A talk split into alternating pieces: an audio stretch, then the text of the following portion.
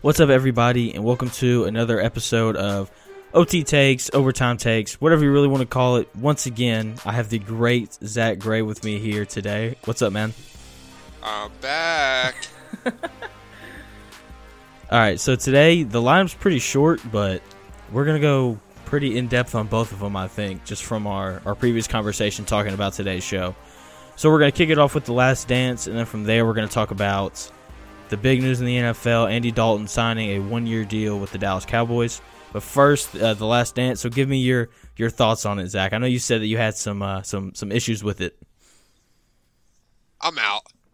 I'm just gonna. I'm I'm over it. Uh, it was cool for a little bit. I thought these last two episodes were um, extremely rushed. Man, I felt like they just put a bunch of highlights together uh, and called it a documentary, and they released it just because of uh, of the current uh, climate in the world today. So I feel like they rushed it. Uh, the first two episodes were great. Three and four got a little worse for me, and then I'm kind of out after after the last two. Yeah, six and seven were, or five and six, excuse me. Five and six, I agree, definitely were not as good. You know, for me, a few years ago, they they came out with a documentary on the 1992 Dream Team, and I've already seen that. And so for me, a lot of the stuff that they said about the Dream Team, I kind of already knew because I I'd seen this other documentary, so that wasn't really new. Uh, okay, the Jordan shoe thing was cool. Like you can like kind of seeing how that happened. I thought that was cool. It goes to show that you should always listen to your mom because that deal never happens if he doesn't if he doesn't listen to his mom. I thought that was cool because I think a lot of people did, didn't really know the history of that, especially since like I feel like he made what Nike basketball is today just because he was their first basketball athlete. You know, they sell 126 million dollars worth of shoes his first year out. So that's that's a lot of that's a lot of money, man. Especially back then. So I thought I thought that was cool. Seeing how he he didn't his agent kind of paved the way into how we have how agents work now in terms of marketing players as a as a solo act in a team sport. So I think that was it was kind of cool seeing that. The whole political thing, I don't like to talk politics at all, but that was definitely interesting. What'd you think about about the, the kind of that part of the the documentary? Well, first of all, uh, Jordan trying to go to Adidas is just it just ruins it for me. I thought he was always a Nike guy, man. And uh, no, I'm just kidding. I think I think it's just I think it's cool to to see. Uh, I mean, Jordan's the shoe has has shaped American shoe culture and, really just culture in, in America in general. I think when you look back and you see uh, the one being made, right, and it's like you have no idea the impact that it's about to have. Yeah. I mean, he didn't even like it. He said his foot was bleeding the first time he wore it, and then we look back in 2020, and now, if you don't have Jordans, it's like, what are you doing? You know? Like, yeah. It's a. It's, Um, yeah. Like that's that's so true. I mean, when it comes to when it comes to like the the um the agent stuff, I think I think he just he just paved the way. I think his talent just allowed him to be that that mega star, that superstar. I don't think anybody had the the mixture of the game and the personality and the mystique that he had. So I think uh, I think his agent did a good job marketing him. But uh, when you're Michael Jordan, you really don't need much. Yeah, that's that's a good point. I mean, he even you know they asked him like kind of while that happened. He said basically what you said. He talked about how like you know if he'd been averaging you know two points and three rebounds, none of that ever would have happened, right? right. and so I I definitely agree with that. What'd you think about the political stuff? Because that just to me that felt really random. Like it's been all about you setting me up basketball. right now? I'm not. I promise I'm not. I promise. I'm yeah. Because like I don't I don't like talking about either. But for me, it just kind of felt random. Didn't feel like it really fit.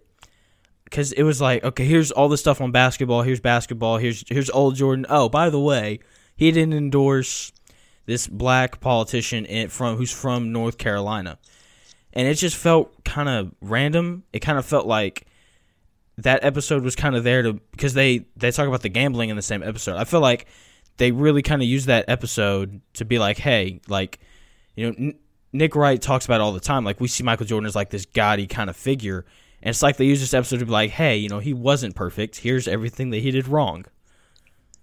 Right, and I don't know if you remember, but last time I was on, I, I kind of said the same thing about like that mystique and that, that lore about him. Yeah, Um, but as far as the the politic part, um, I, I, he said it in the documentary. He said he wished he never signed up to be a role model. Uh, I don't think he owes it to anyone to have an opinion on on anything like that. Um, I don't think that even uh, other people calling him out on it. I don't think it matters. Uh, his opinion is his opinion, and his uh, the way he the way he thinks is different than the way other people think. And um, if he if he doesn't have an opinion, I think he said something about how he's not uh, informed on it or he doesn't know much about it.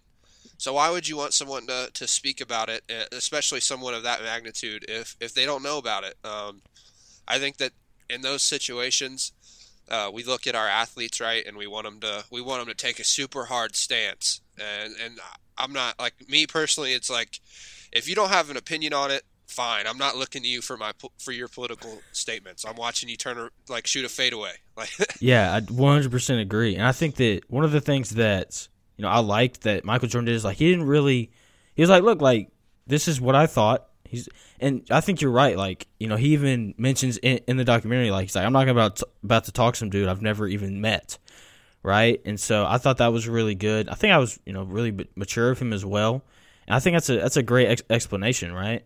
And then you know they they talk about the comment, you know, Republicans buy shoes too or whatever, and amazing comment. Let's oh, just, let's it's fantastic. There. And just the fact that like like he's on a bus with like Scottie Pippen and like his teammates, so you know that know they were probably j- joking around about it. Right. Nothing Being, said on that bus is going to be like super duper serious. Like yeah. If you've ever been on a bus with a bunch of your teammates, like you're you're just saying stuff, man. Like you're literally just saying like the funniest like random thing that comes to your head. Exactly. Like, I don't think that was meant to be like a a concrete solid statement from him. I don't I don't either. I just think that it's just him playing around on the bus like like a normal 20 something year old would would do. And even if right, and even if that is his his opinion, that there is nothing wrong with it. Like, There's not like, like like you said it perfectly. Like we expect these athletes to take these big stances on things, but they don't have to. Like if like if they just want to play basketball, then just let them play basketball. Now I guess there was like I guess the um the two candidates for what was it Senate governor I, I think I so know. Senate yeah yeah uh I mean I guess one had a little like history of not being the the most moral you know yeah but um, so I mean, I don't. I mean, obviously, I I don't know what I don't know anything about it. But if I mean, I can understand, I guess, from the other side too. If if there's a bad candidate, someone that isn't progressing forward um, per se in some issues, yeah. Um, I think then maybe you, you might want to to to not come out and and not support anyone. But you know what? Who cares? Well, like he said, if, if, he he ended up giving money to, to the guy's campaign, which is that's better than than doing nothing right? So I, I, I definitely think that it wasn't like he just sat back on the hand and was like, man, whatever. You know, like I mean, he gave money to help contribute to the guy's campaign, which I think that's in a situation where you know he doesn't know know the guy, and he doesn't want to speak on speak on it because he doesn't know him. I think that's definitely you know, a fair thing to do. More than enough, in my opinion. Yeah. So there are two players, three players that I want to talk about that were mentioned in the documentary. I just want your opinions on. Okay. Let's so go. the first the first guy is Isiah Thomas. What do you think about they they leave him off the dream team? What do you kind of think about that whole thing? All right, dude. So when I was a little kid, like I started getting into basketball and stuff like that, and, and started like learning about like Magic and Bird and Thomas and all. I I just always thought Isiah Thomas was kind of weird. Like, like I watched him do interviews and stuff, and I always thought he was just kind of like weird. He wasn't like I don't know, something about him I just didn't like, and this documentary just confirmed that for me. that like no, like he he was, you know how they say like there's guys on your team that like if you play against them you hate them, but if they're on your team you love. Them. I think everyone just hated him. Like I, like I just think everyone disliked him. I don't think he has a a very friendly personality or a very like likable personality. I think that I think if one person doesn't like you, that's fine, but if if all of your peers don't like you, like there's something wrong with you. Yeah, I, I agree with that. You know, in the in the other 1992 documentary, just talking about the Dream Team, basically they they paint this picture that the Bad Boy Pistons are who they are because of Isiah Thomas. Like, like the way that they make it sound is that like they're not they don't play that way unless they have Isiah Thomas. Like he was he was the ringleader kind of of those guys. And look, pe- people didn't pe- people didn't like the Pistons anyway, right? And just being like the ringleader of that group I feel like made it worse. And look, like they they show it in the in the Jordan doc, like he got into it with everybody, right? And like you know, you piss enough you you piss enough people off, like they're not going to want to play with you, right? He just had a stupid smile on his face when he was arguing with He- people. I don't know. He gets under my skin too. Yeah, I mean, he just he comes off like he's just a jerk. He had the thing with Magic. He had the thing with Bird. So I and then so here, here's the other player that I want to talk about. In he should regards, be on the team though. Let's just call it. Let's just call it what it is. He should. I don't be, know, he though. Should be on the team. I don't know though. He's he's the second best point guard of all time. If you're gonna put everybody on the team, you got to put him on the team too. Oh, okay, so the previous five years leading up to that 1992 Dream Team, the first team All NBA point guard was John Stockton. All five of those years. So I mean, you know, if it, if the Dream Team comes out in like '84, sure, throw, throw Isiah Thomas on there. But I mean, the five years leading up to it, you know, it's John Stockton, who was, I guess, considered the best point guard in the in the NBA at the time, given that he was the first team All All NBA selection the previous five years. Right. So I mean, and look, John Stockton goes on to to be the all time leader in assists and steals. Like he's one of the greatest point guards ever. So it's not like you know they replaced him with Patrick Beverley or somebody like that. You know, like this dude, like John Stockton was a dude. You know, Yeah, I mean, I, I still, I mean, yeah, you're right. I mean, I want to argue with you again, and this is the second time I've been stumped on this place, and I, I want to freaking, I want to just argue, but I, I, you make really good points about about, especially the Last Dance. I really appreciate your takes on the Last Dance. I think we align Thank you, up man. pretty well. we do, which is weird because usually like we're both smart guys, but our stances are usually different. So Well, this is it's- weird. It's hard. It's hard, especially when we're just seeing it in real time like that. It's hard. They're giving you the information, like, like, I guess, I guess that, I guess we just changed, Jay Smith. I guess we just are friends now, and we don't I guess argue. I guess so. Well, we haven't talked about uh your boy uh Andy Dalton yet, but so the Oh, other yeah, players, that's yeah, that's that's coming. So so the other player that I really wanted to talk about is Charles Barkley. Okay, so over this quarantine, you get bored, y- you do different things. So I basically went back and rewatched the entire 1993 I- I- NBA Finals. Okay, every game. And all I'm going to say is that if Charles Barkley played in today's NBA, he would be an absolute dude. Like imagine take Draymond Green, give him a better jump shot, make him more athletic, he can still pass and handle the ball. And that's basically who Charles Barkley was. I just think that I think he'd be better in today's game with the small ball 5 and 4 than he was back then. Like I think that of any player to transfer from era to era, Charles Barkley would be even better in this era than he was back in the the 90s. I think you're right. Um, I think you're right just because the way he played, he was already good. I mean, he won an MVP in that era. Like he was already good, and that was the area. That was the era where the paint was clogged. You were getting the crap beat out of you. Yeah. Like, you didn't really have the space to operate like you do now. And I think the size and the strength, and then the also the ball skills. Like I think you're right. Um, I don't like comparing him to Draymond. I, I hear that a lot, but I think Draymond's garbage. I think Draymond is nowhere close to, to the comp. But I think you're right. I think I think if you put if you put Barkley in today's era, I think he's he's a triple double waiting to happen every night. Like Yeah, I agree. I think that Draymond Green falls under the category of guys you don't want to play against but love having on your team. Draymond, Yes, because dude, he's he's just a pest, man. Like defensively, I man, I would love to have a guy like Draymond Green on my team. Just because, like, he's gonna do all the he, he's gonna rebound, he's gonna play defense, and he's gonna pass me the ball. so he can call you he can call you a B word, and then you want to leave. Is that why you want him on your team? He doesn't. Uh, I, I mean, like, I'm not, I'm I'm I'm not soft, so I I'd, I'd be okay. oh, Kevin Durant shot. up. Look, I love No, Kevin Durant, but look, like I, you know, you get mad at like tempers are gonna flare when you're in the middle of competition. Like it, just, like it, it just happens. You know, I, I know we're kind of getting off track here, but look, like Kevin Durant, you can't be so soft. Like I love Kevin Durant. I I think he's been the best player in the world since 2017, and I think he'd definitely be the best player in the world right now. He, I think he a would. little. Pump the brakes on the Kevin Durant's the best player in the world. But dude.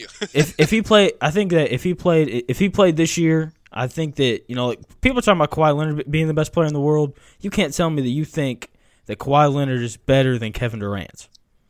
I don't, but I also See- think LeBron's better than both of them. Yes, Maybe my not- quota. In, I don't- daily LeBron quota. Okay, there you go. I just, I don't know. I just, I, I like Draymond Green more, more than most people. Maybe it's just because I'm, I'm I'm a grinder like him, but I like, and I just think that they they compare Charles Barkley and Draymond just because the size is so similar, and they both Right. play a, a small ball four. I think I think Charles Barkley. Um, I think Charles Barkley and all those guys really uh, just like Jordan just ate like took food off their plates, man. Like he like all those guys. He they those guys are studs. The way he did Clyde Drexler in that doc. I look at Clyde Drexler so different now. Oh Like, yeah, me like- too. I was like, Clyde's the man, and then they showed Jordan just like just making him his son, and it's just like, oh well, Clyde Drexler played in the NBA at one point. Like, Yeah, I remember him. I love the the quote by Charles Barkley where you know he talks about game two. He goes out and gets forty two, and Jordan matches him, and he's like, for the first time in in his life, he was like, there may actually be somebody who's better than basketball at me. Right.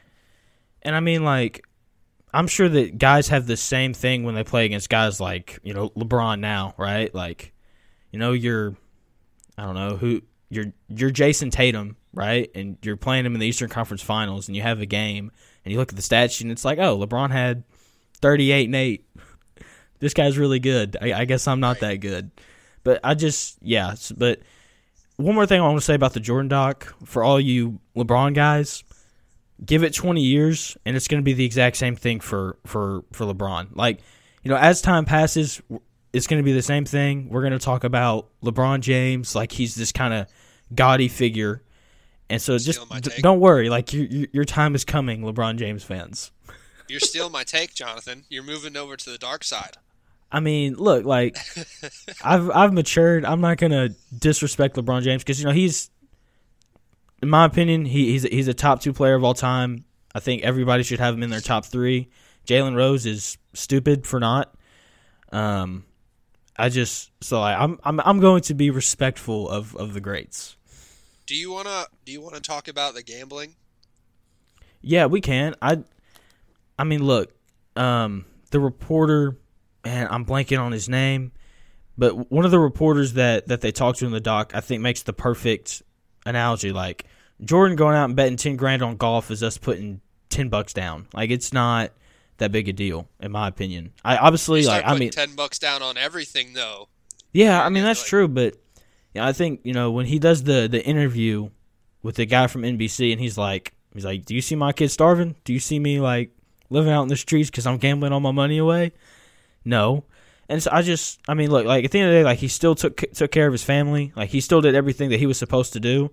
I mean, he just liked to gamble his money. Like, I mean, I don't really buy the whole conspiracy theory that Stern made him leave the NBA because of the gambling thing. Because look, like, why would you ask your biggest star to leave Right. when like he wasn't betting on games? You know, like they've they've proven that. You know, like I love you know Pete Rose, but they haven't been able to prove that he didn't bet, bet on his own team. So I mean, you know, Jordan. I mean, he bet on himself, and why, if you're Michael Jordan, why wouldn't you bet on yourself? I don't think it's a problem per se, but I think I think that he definitely, um, I think he he definitely had a problem. I think that Yeah. goes without saying. I think he definitely had a problem. I think maybe maybe given different circumstances where he's not the greatest basketball player in the world at the at one point and not selling out shoes and stuff, I think then uh, we kind of see the magnitude of it um, a little more. But I mean, when you're like like when you're bringing in the money he was bringing in at that time, like that's fine. But the thing that I the thing that I think about when I think about his gambling is not necessarily the impact it has on him. I think that um, him gambling like that, him staying out, I think that has a, a pretty negative effect on the people around him and his family. Um, I think I think when you're that and you're habitually gambling like that about throwing quarters against a wall, uh, against random random security in the United Center. By the way, like shout 20 out to that guy. Shout out to that Oh, guy. yeah. That meme was going around, and I thought that was hilarious. The one where Oh, the, yeah. the security guy shrugging. Um, but no, I just I I don't want to like I don't know Michael Jordan. Obviously, I've never met him. I don't. It just seemed like it was a little too much. You know, it just seemed like he was doing just a little too much. Yeah, that's fair. I definitely think that you know it's, it was fair to criticize him for going out to Atlantic City during the Eastern Conference Finals. Like that's that's a fair criticism in my opinion. And then obviously you know he comes out and gets you know f- drops forty something, and they end up winning the next four. What are you gonna say? In complete Michael Jordan fashion, right? But I just so I I look the the criticism's fair. Uh, I don't gamble, probably won't for a long time because I'm a broke college student. Right. So, but I mean, look, like at the end of the day, like it's his money. Like he can do whatever he wants with it. Um, I think that. I mean, like he said, it wasn't like you know he was losing his house and stuff. Like he wasn't selling his championship rings, and so he's like, I've seen, you know, I watched a documentary a long time ago where they talk about a- athletes going broke, and they've got Charles Barkley on there. He's like, yeah, man. He's like, I probably lost around two hundred grand gambling, right? And that's that's what happens to like a lot of these athletes, right? Like they have all this money, and they're like, I don't really know what to do with this. Let's go basically throw it away. Right. So I I don't think that I, I'm sure that there's a lot of athletes out there who gamble now. You know, it's just not Oh, as sure. bad, probably, right? Like I definitely agree with you. Like it was definitely a problem. You know. Because I feel like if it hadn't been a problem, he wouldn't have gone silent for you know however long you know he didn't he didn't talk to the media for. Yeah. Why do you have to do an interview? Why do you have to? Why do you have to do all those? Like, it was obvious, uh, and maybe part of that. I mean, I wasn't around for that for that time. Um, maybe part of that is just um, maybe the perception that the public had of him uh, as this like golden parentheses golden boy. Um, and I don't know, gambling probably was not as as well uh, renowned as it, as it is now. Like a lot of people gamble now, and it's no problem. So maybe maybe just like uh, the environment he came through uh, with with the media at that time, and then maybe uh, just his his overall uh, perception. Maybe that played into to making it a bigger deal than it was. Yeah, because Uh, yeah, like 'cause, you know they have the the be like Mike commercials, right? Because he's like Right. he's perceived as this golden boy, and then you know all that stuff kind of comes out about him, and I mean you know it kind of piles up, right? Like you know the state of, of, of North Carolina is mad at him for the political thing. You know he starts gambling, so I just I, yeah I, I agree. Like that's that's a perfect take, in my opinion. Thank you. I- you're welcome. Thank you very much. Um, So- I- you bring up an interesting point real quick uh, before we transition into my guy Eddie Dalton. Um, the when he was talking about how try to be Michael for a day and you'll hate it. What do you what like? I think I- that's the dumbest thing in the world. Dude, I think it's no. I, I think his point was like like being Michael Jordan for a day is fun. You know, being Michael Jordan for a week could be fun, but for a whole year, dude, could you imagine, dude? Like, like they, they show him in his room, and he's like, "This is the only place where I have peace." Like, That's like you, you, wanted. yeah, like like there's no peace. Like, there's no place to like get away from people. You know, and That's what you me, wanted. That's what you signed up for. Is it though? Like I feel like these guys like like they sign up to play basketball for a living, not to not to be He mobbed by Nike. media wherever they go. He signed with Nike. He knew he was he he wanted to be the best basketball player in the world. You know the attention that comes with that. You know the attention that comes with your shoe. You know the attention that comes with winning six championships. I think we know that now, but like you know, like in the eighties and nineties, like basketball wasn't as big as it is now. Right? And so I think he was really kind of the first guy who experienced, you know, kind of that level of stardom that we see guys like Kobe Bryant had, LeBron James has now. So I think he was like, he was the first guy to really kind of experience all that. And so I just I, I, I understand what he's saying, you know, dealing with the media twenty four seven and do like like imagine going out to dinner and you have like four people come up to you and ask you for an autograph while you're while you're while you're having dinner with your family. Like I would you know, like that that. happens once or twice. Like okay, fine, but every night, like that's that that would just be a lot to put on a person over time. I think. I think that was just the point he was trying to make. I would love that. If we're being honest, that would be that's like that's my dream. I, i'm sure it'd get old though. Like every time you go out, I, I I don't know. I think I think he was I think he was um he he got away from from just basketball at that point. I think he uh I think he may have had some other things going on and I don't like like I said, he signed up for that life. Uh he knew potentially what could happen with that life. Um and I think maybe he just got caught up in um, some things that weren't necessarily basketball. Yeah, um, that's maybe in that's his fair. personal Yeah. life, and maybe that affected him a little more when things like that happened. Because Michael Jordan doesn't seem like a happy guy. That's fair. he doesn't. he doesn't seem like the most happy guy in the world. I think, I think he had a lot of um, off the court issues. Maybe, um, obviously, pure speculation, just based on what I've been watching. yeah, Uh, well he had, like you know, he his, wasn't the happiest guy. You know, well he has the thing with his dad happen, which I'm sure that was rough. right? Obvious, obviously, like that is terrible. Um, so I I'd agree. Like I'm sure he had some some off the court stuff too. Because I just yeah, that's that's definitely a fair speculation to make. Yeah. But my first reaction when I heard him say that, I was like, Sh- like, shut up. I literally, I was sitting there watching it with my girlfriend, and I was like, I was like, what? Like, you knew all this. Like, stop, like, stop complaining. Like, you're, you're achieving everything you wanted to achieve. Like, like, what is, what's the problem? Uh, like, you, you did it. Yeah, like that's yeah, I, I agree with that. And ha- okay, this is something that I've noticed. Have you noticed that when adults ask him for autographs, he doesn't give them. He only he only like watch. He only signs autographs for kids. I love that. That's perfect.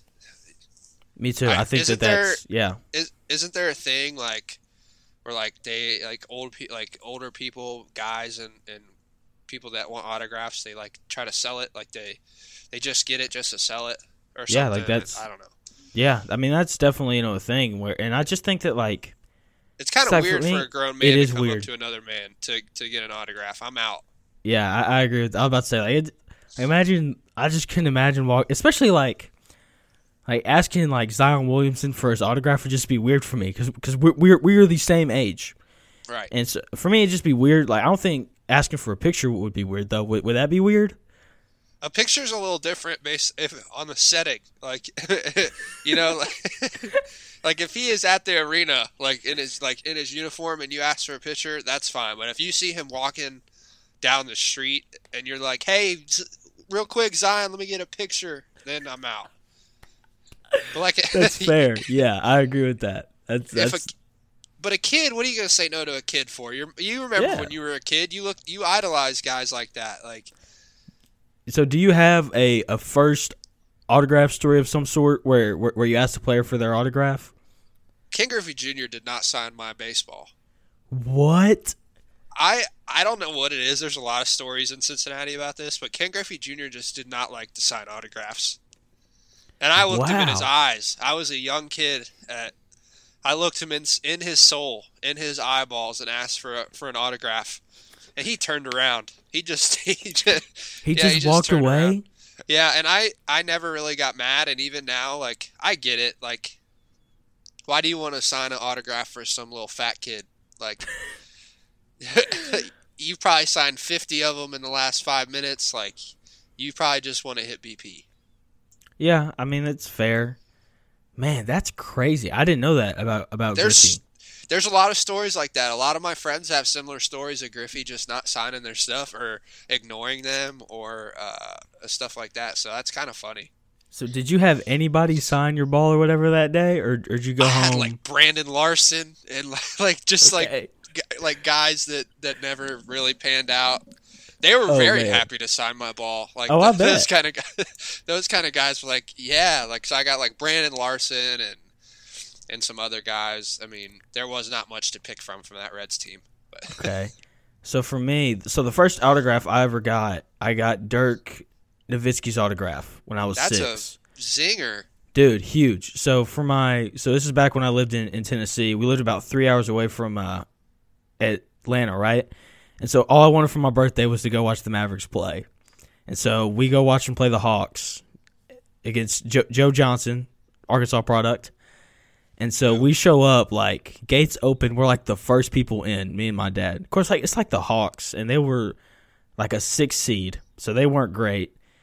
And so we're watching, you know, Dirk warm up, and I'm just like, I'm six years old, bro. I'm just like in awe of everything, right? Right. He And looks so- like the tallest man alive. Like dude he was just so he's walking back to the tunnel and so i'm like up on the side like i've got my jerseys on i've, I've got like four mavericks jerseys on it's like a josh howard jason kidd and dirk jersey and so i'm like draping my jersey down. You know, he's like seven feet tall, and I'm like ten feet in the air, and he just reaches up and plucks it out of the air and signs it, and he th- threw it back up me, bro.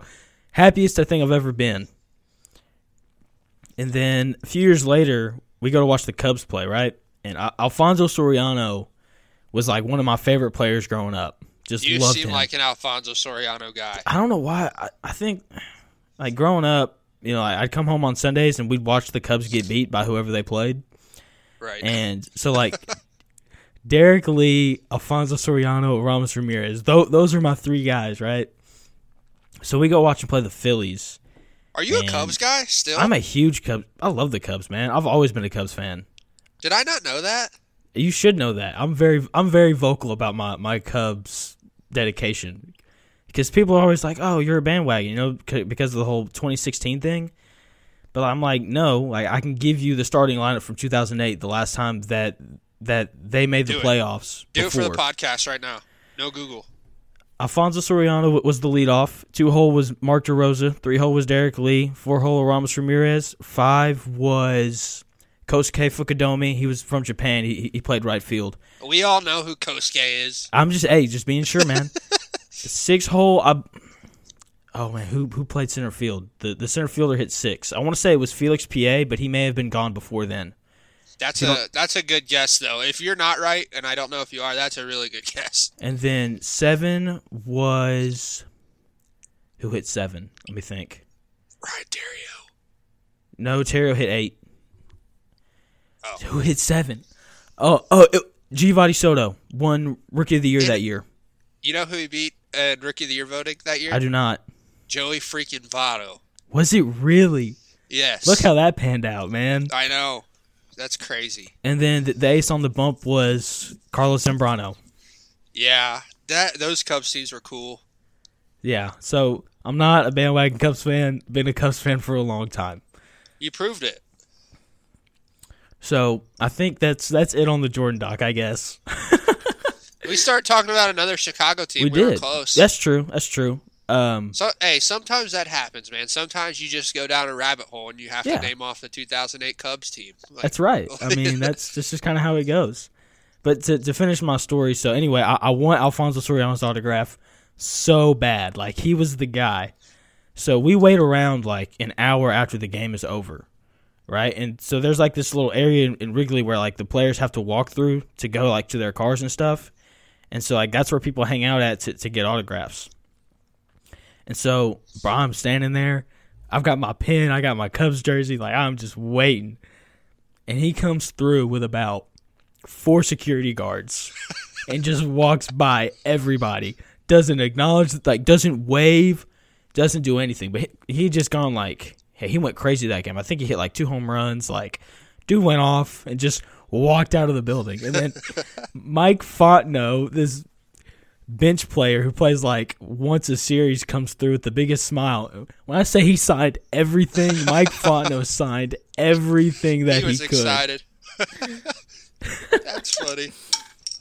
so I all had, right. I, I had a uh, I one real quick thing. So I oh go ahead man I kind of had the same situation where I met in the tunnel.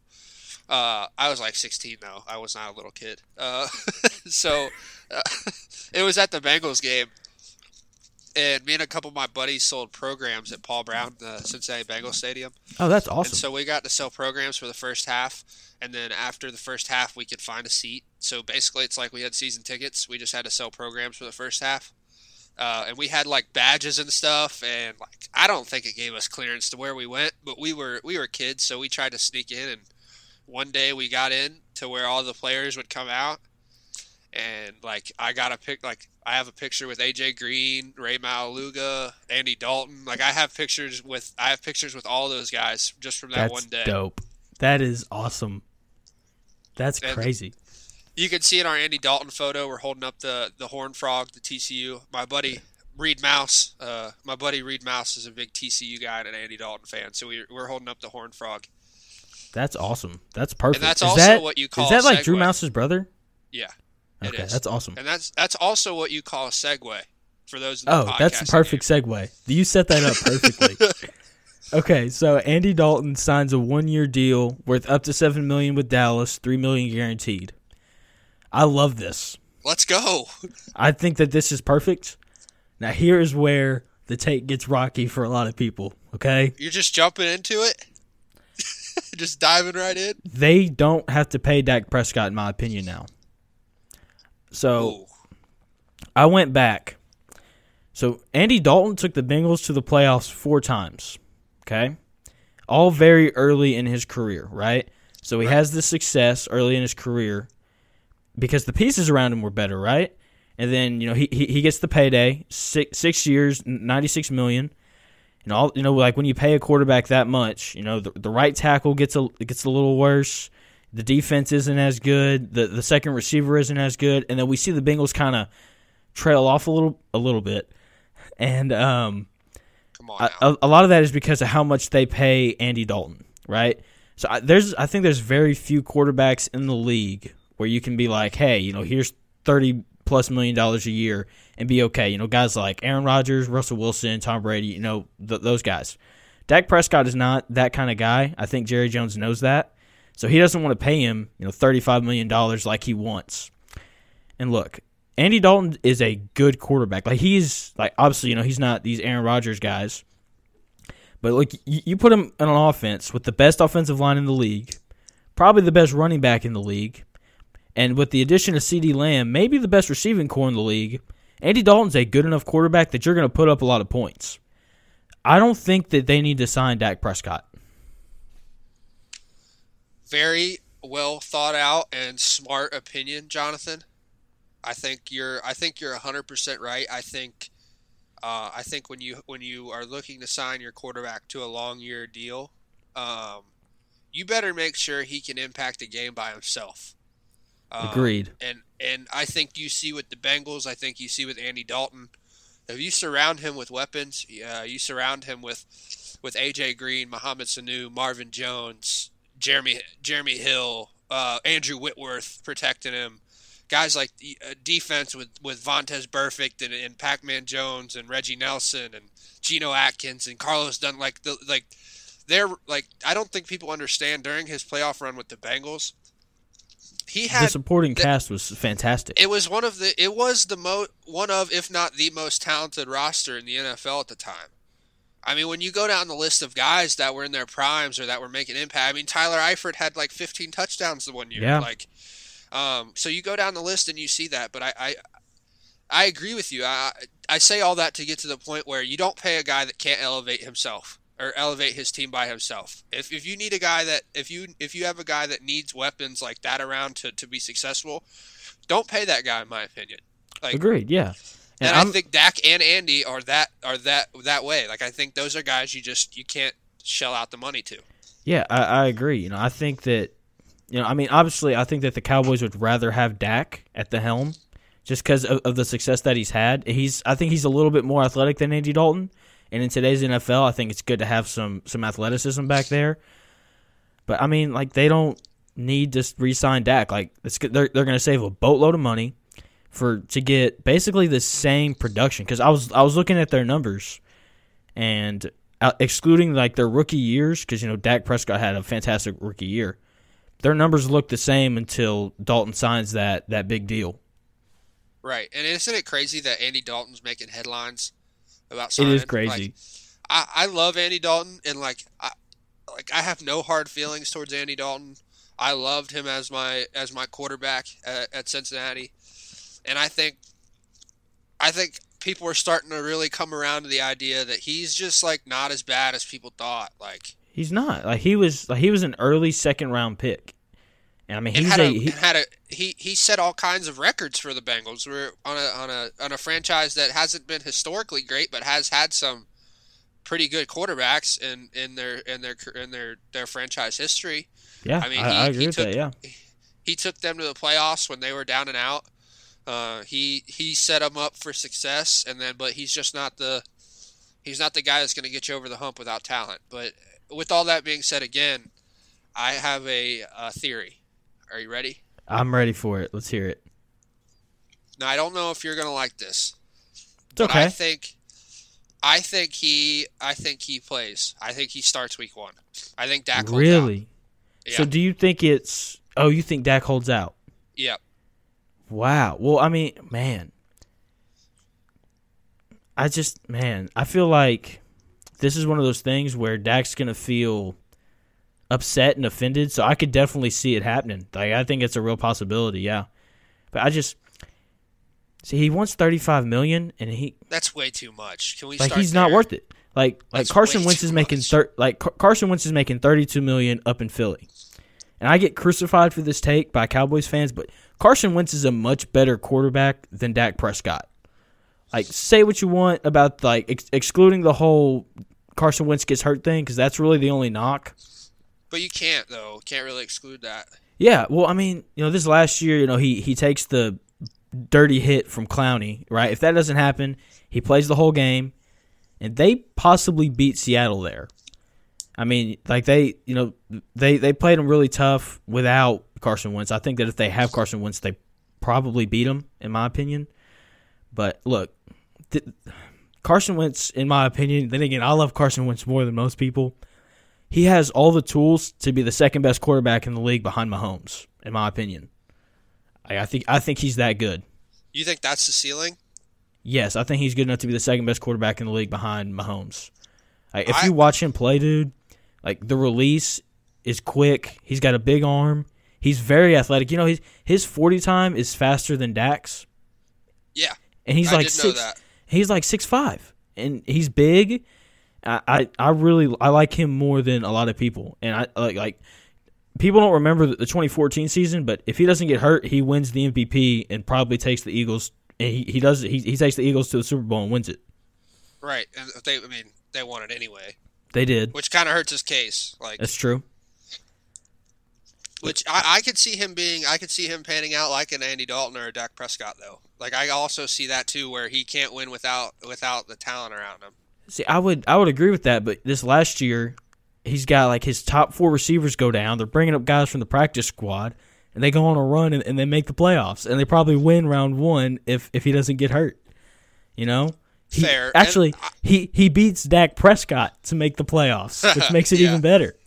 I wanna I wanna uh, just go back a second. I, when I say winning without uh, talent around you, I do, obviously I know that you need other pieces around you. Oh yes, but when. I yeah. say that, I just want to clarify. I, when I say that, I mean, um, you have guys like Mahomes and, and Brady and and and Rodgers. They elevate themselves and their team. Like yes, no matter the roster, no matter no matter who's on the field, they elevate them, and they're they're always in the game. So when I say talent around you, I mean not like one of the most talented rosters in the NFL. You can still come out and, and you can hang with anyone. And then there's that Yeah. second level of quarterbacks, like we're talking Dak and Andy. Like if you're if you're at a talent disadvantage, like you're just gonna lose, like because they're not good enough to elevate themselves and the team to win. That's what I mean by having like the talent thing that I'm talking about. Obviously, you need other players to win football games. yeah, 20 definitely. like, but I did. I didn't want you to. I didn't want anyone listening think I was. I was discredit. I was saying you could win without talent. So I just Yeah, wanted to I- clear that up. I think that the perfect way to look at it is so when you look at Green Bay this last year. So the the obvious number one wide receiver, which I think just about every NFL team has, is clearly uh, Davante Adams out there, right? And then the number two, his last name is Addison or Allison, one of the two. Valdes-Scantling isn't he a Packer? He is, but uh, by the end of the year, this this Addison guy, I'm I'm pretty sure it's Addison, so we're, we're gonna go with that. If it's Allison, I'm sorry. It's Allison. Isn't It it, is Allison? Allison? That sounds right. Let me see real quick. Okay. This is bad radio. This is yeah. Th- th- this is bad. Sorry, we didn't we didn't plan on talking about the Packers, so I'm I'm, I I'm didn't not plan I'm on. not Yeah, it's prepared for Geronimo. Allison. I did not plan on talking about the Packers' second, third receiver. Yeah, so he, so like he, anywhere else, like he he put up pretty solid numbers this last year. Put him anywhere else, he might not. He he doesn't put up those numbers. You know, it's just he's playing with Aaron Rodgers, so his numbers are, are elevated. You He's know? a lion now. For the he's a lion now. Oh, is he? Oh man, Yeah. well, that sucks for the Packers. I mean, it, it doesn't matter who the Packers have at receiver. Well, I mean, it does, but you know, like I, I see what you're saying. Like, I, I think you put it perfectly. Like these tier one guys, like they elevate the other guys, and tier two guys don't. Need the other need the other guys. Need them. Yeah. Like it's necessary for Like them like they they need a run game or just something else to give them a little boost. So and you can't pay those guys thirty five million dollars a year. You just can't do it. Um, Andy Dalton, though, uh, to to kind of to to sum it all up for me, um, I think he's a great signing for a team like the Cowboys. I think, uh, like I said, with the with the talent weapons they have, I think whether you go with Dak or you go with Andy or something happens with Dak and you can't re-sign him and you have Andy, I think it's a I think it's the the best backup quarterback in the league, and I think it's the best it's the best situation for for everyone. I think it was a perfect fit. I agree. I think it's like you said, uh, it's it's a perfect perfect fit for him. Like he's he's from Dallas, so you know he's going to be happy there. And look, you know that Bill Belichick was on the phone with him trying to get him come to come and play up up in New England, because like he he knows like you know you give Andy Dalton a run game, he's gonna be he's gonna be fine. And that's what Bill Belichick wants to do. He wants to run the ball and, and, and play good defense. And the fact that he chose Dallas over New England kind of it supports your your take that, that he's gonna that he's gonna play week one because I don't think because like all these guys want to play right like they want to go to places where, where they're gonna have the opportunity to play and like you know that hey you know, I can go to New England and beat out Jarrett Stidham pretty easily or I can go to Dallas and it looks like Dak isn't gonna resign right and so I think that the fact that he went there just kind of over New England because there weren't there aren't any confirmed reports but I, I would put money down. it, right? I, I would put money down on it that, that the Patriots were, were talking to Andy Dalton. So I, I definitely think that this whole he plays week one thing is definitely possible. I, I, I'm hoping for it now, j- j- just so that we can have you back on. and You can be like, hey, I was right. I I want I want it like okay, so I have a secret and don't tell anyone. Okay, I won't. uh, I like the Cowboys. They're probably my second favorite team. I love the Wow. Cowboys.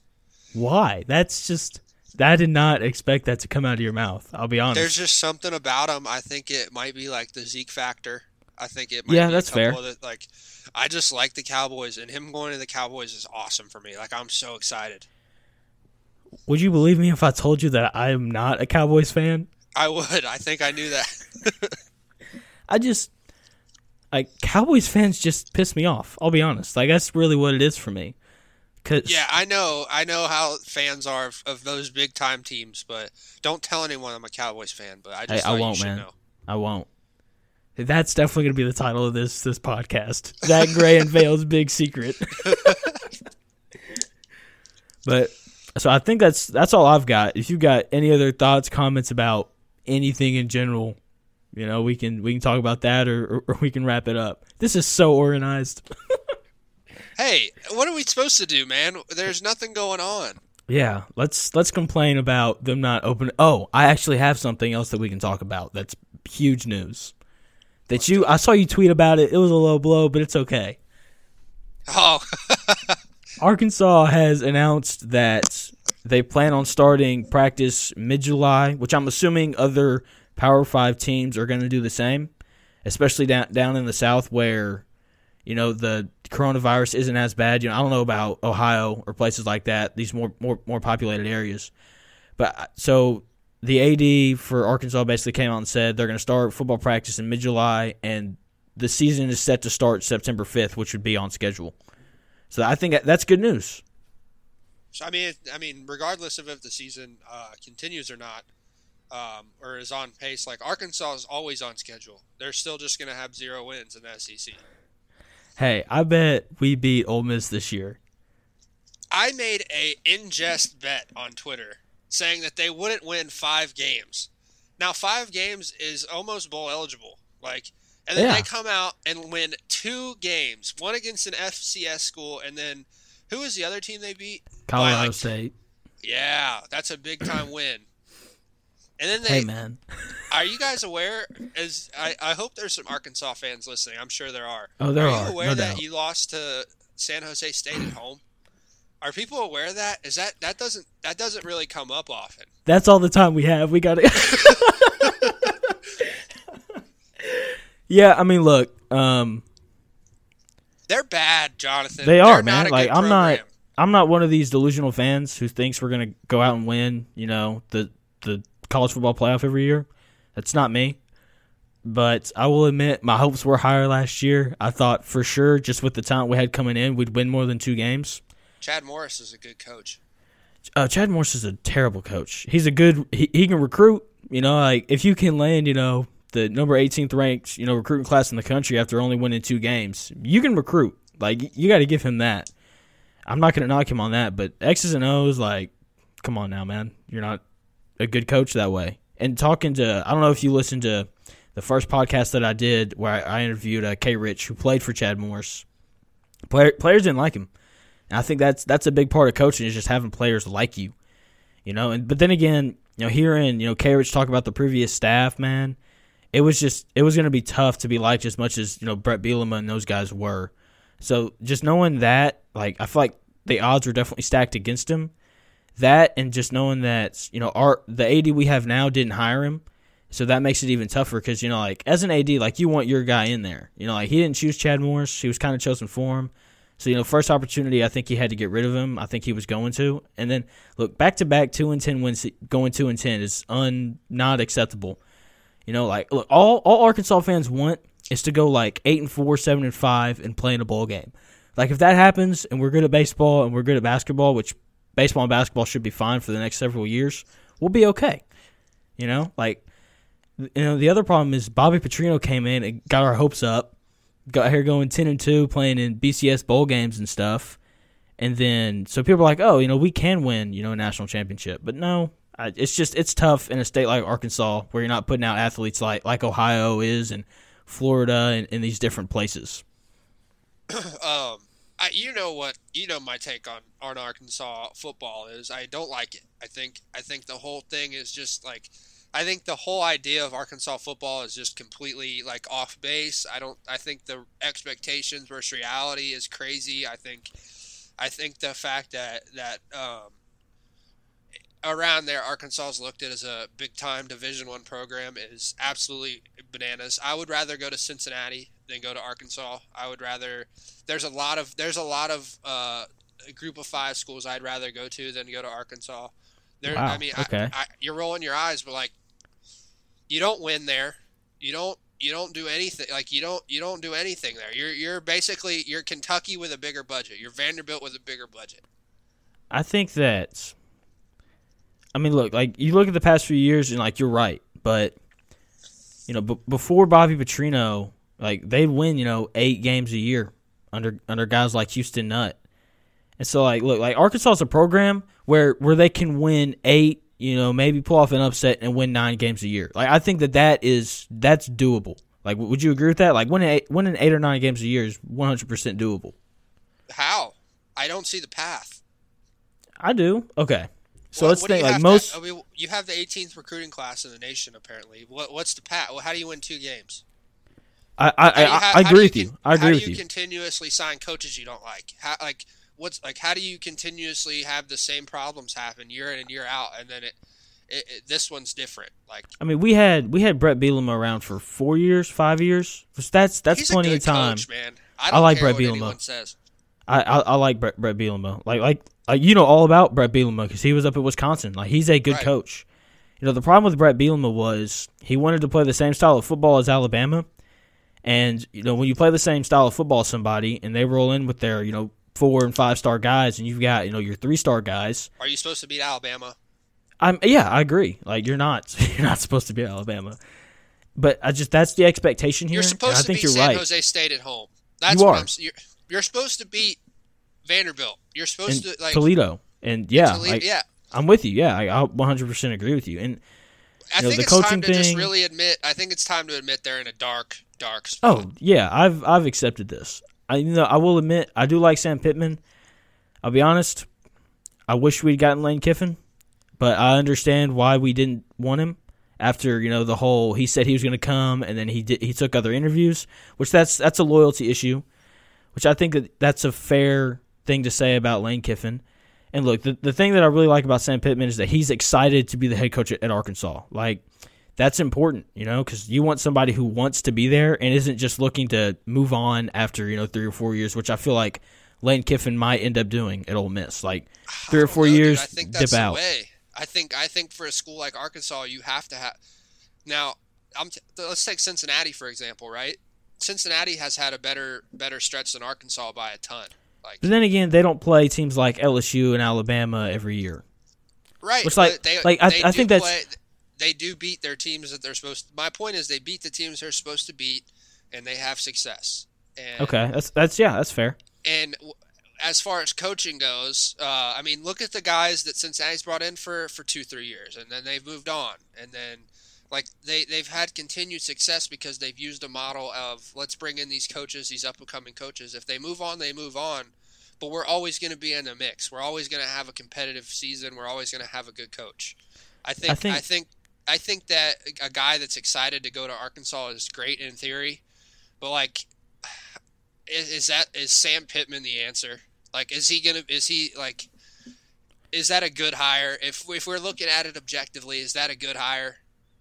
I think that after see, I was I was in your boat about the whole is Sam Pittman really a good hire thing, but after talking to K Rich, like you know, um, twenty four seven Sports rated Sam Pittman as the number one recruiter in the country, so he's he should be able to to recruit athletes just fine. That's not He- true, by the way. What he you don't think he's the, he's he's the best recruiter in the country? No, they're the best recruiter in the country is Brian Hartline at two four seven. It's Brian Hartline. He won Recruiter of the Year. Maybe Pittman won it for ESPN. Then I know somebody rated him the number one recruiter in the country, and like if you look at the offensive lineman that he brings in every year, I think that it's definitely a fair case to be made. Like he had, I know he had two. I think was, he had three offensive linemen go in the first round of, of the draft, which is that that speaks for itself. And you know, I just. I think that you know after talking to K. Rich, I really like Sam Pittman. He just talks about guys wanting to play for him, and look, a big part of coaching is just mo- motivating players, and it sounds like that's something he's going to be good at. The other thing that I like about him is like when I heard when I heard he was an offensive line coach and that he he coached with uh, with Bielema. You know, when you think back to the Bielema days, I don't think you can win anymore running a, a pro styled offense. No. just like you, you just you can't. And so that was kind of my first thought. But then he brings in Briles, who's not going to run a pro styled offense. You know, we're going to spread it out, throw it which I was seeing that kind of gave me a little more hope. He brings in uh, Barry Odom, who's going to be a good defensive coordinator. So I, I'm very optimistic. I wouldn't say I'm all in, but I'm definitely very more optimistic now than I was when I first heard the name. Can't wait to win five. Look, man, if if he can win, you know, four games this year, I think people are going to be happy. That's so sad. That is so I know. sad. I know it is, you know, it's but it's just that's where we're at right now with Arkansas football, you know? And look, like it's a long road to get back. Like it's like you don't build football programs overnight. You Darren just don't. McFadden isn't walking through that door. That's all I'm saying. He's not. You're right.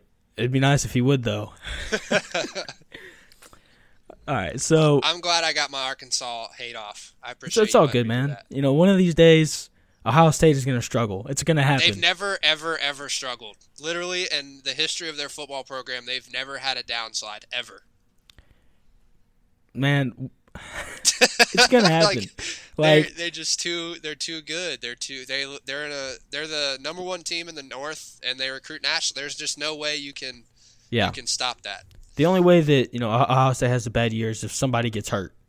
Like that's that's really the only way I see them having a bad year. Which obviously, like I do not hope that that happens. I don't want that to come off like like I hope Yeah, I somebody don't think gets it hurt. did. Yeah, That's I just, don't hey, think just, it just gotta be sure. But okay, I, I think that that's it. I don't have anything else. Go Hogs, Woo Pig. Go Hogs, baby! Woo pig suey. what, what do you guys What do you guys say for, for the Buckeyes? I mean, like you guys, like okay, that's that's one thing. Like, like let's be honest here, the Woo Pig Suey chant is definitely something we got going for us down here We got for the Razorbacks. OHIO. We got OHIO. Uh, Ooh, you can spell your name. That's cool. That's it's good, yeah, man. you guys don't even say real words, so uh, at least we can spell real words. Uh, That's good. you guys- Woo and Suey, I don't even know what that means. I'm sure you do, but Hey, man, look. no, you I grew don't. You don't know what that means. I I mean, I I grew up in Tennessee. I I, I think it's a hog call. To be honest with you, I that's, I think that's what it is. and we have uh we have Go Bucks. Real simple. That's good. Everybody Okay. knows what I'm talking about. Everybody knows what, I, what what I'm about when I say Go Bucks. Okay, that's fair. but yeah, I mean, we're not in we're not in it for the gimmicks. We're not in it for the slogans or the sayings. We're in it for the titles, and we're in it for for ten win seasons and eleven win seasons. And uh, if you And- ever if Ohio State ever loses at home to a a team like Sandy San Jose State, I will I will donate uh, a million dollars to the charity of your choice. Dude, I really hope that something happens this year, and they. I don't know who you guys are playing in the non-conference. We but open up with Bowling Green. If they lose to Bowling Green on in the first week of the season, uh, you set the terms. Anyone can set the terms. I'll let I'll let anyone set the terms. I'll let my worst enemy set the terms. If they lose the, to Bowling Green, I'll do it. Okay, sounds good. You you got to give me some, some time to think on that. That sounds. Don't I mean, think look, too hard because it's I'm- not happening. it's not gonna happen. I probably well, look, man. It's quarantine season. I don't have anything else to do. I might as well come up with something, right? Like there's there's no sports on. So right, I think that's it. So it's great. I think this this episode's great. I, th- I think it was really good. I do too. No, another banger. Oh, absolutely fantastic. Okay, speaking of bangers, last thing seriously, give me your opinion on Drake's uh, demo tape that he dropped because I, I know you love Drake, so I, I gotta ask. I mean, you just put a bunch of loosies on there, a bunch of throwaway tracks, and then a couple new songs, and then you just go like number one. Like that's all. Like That's what he it's does. hard. Like it's just it's amazing. Uh, anything he drops, it turns to gold. Uh, he's got the Midas touch. So big Drizzy guy. O- OVO season, it, it's coming. He's got an album on the way. I talked to him yesterday. There you go. Uh, but no, it's it, I like it. I think I think he. It's hard for Drake to put out a bad project. I agree, one hundred percent. Okay, dude, this episode has everything. We talk a, a lot, some football, some basketball, some some baseball stories in there. We're talking music. We just do everything, man. That's just kind of how it is. We're evolving. We are evolving. All right, so that's gonna do it here. Uh, thank you guys for listening. You know, follow follow me and Zack on Twitter and Instagram and stuff. I think that'd be cool. Throw out your uh, your handles, Zack. ZG22 ZG22 underscore MVP on Instagram. Uh, GrayZack22 on Twitter. There you go. So I'm I'm Jay Z A C Schmidt. K Uh, for those by not an Oh, H. yeah. My name is spelled Z A C K that's that's G R important. A Y. That is important. Don't spell my name with an H. I will not like it very much. So uh, you guys know me, uh, Jay Schmidt underscore four on both. That's two T's at the end.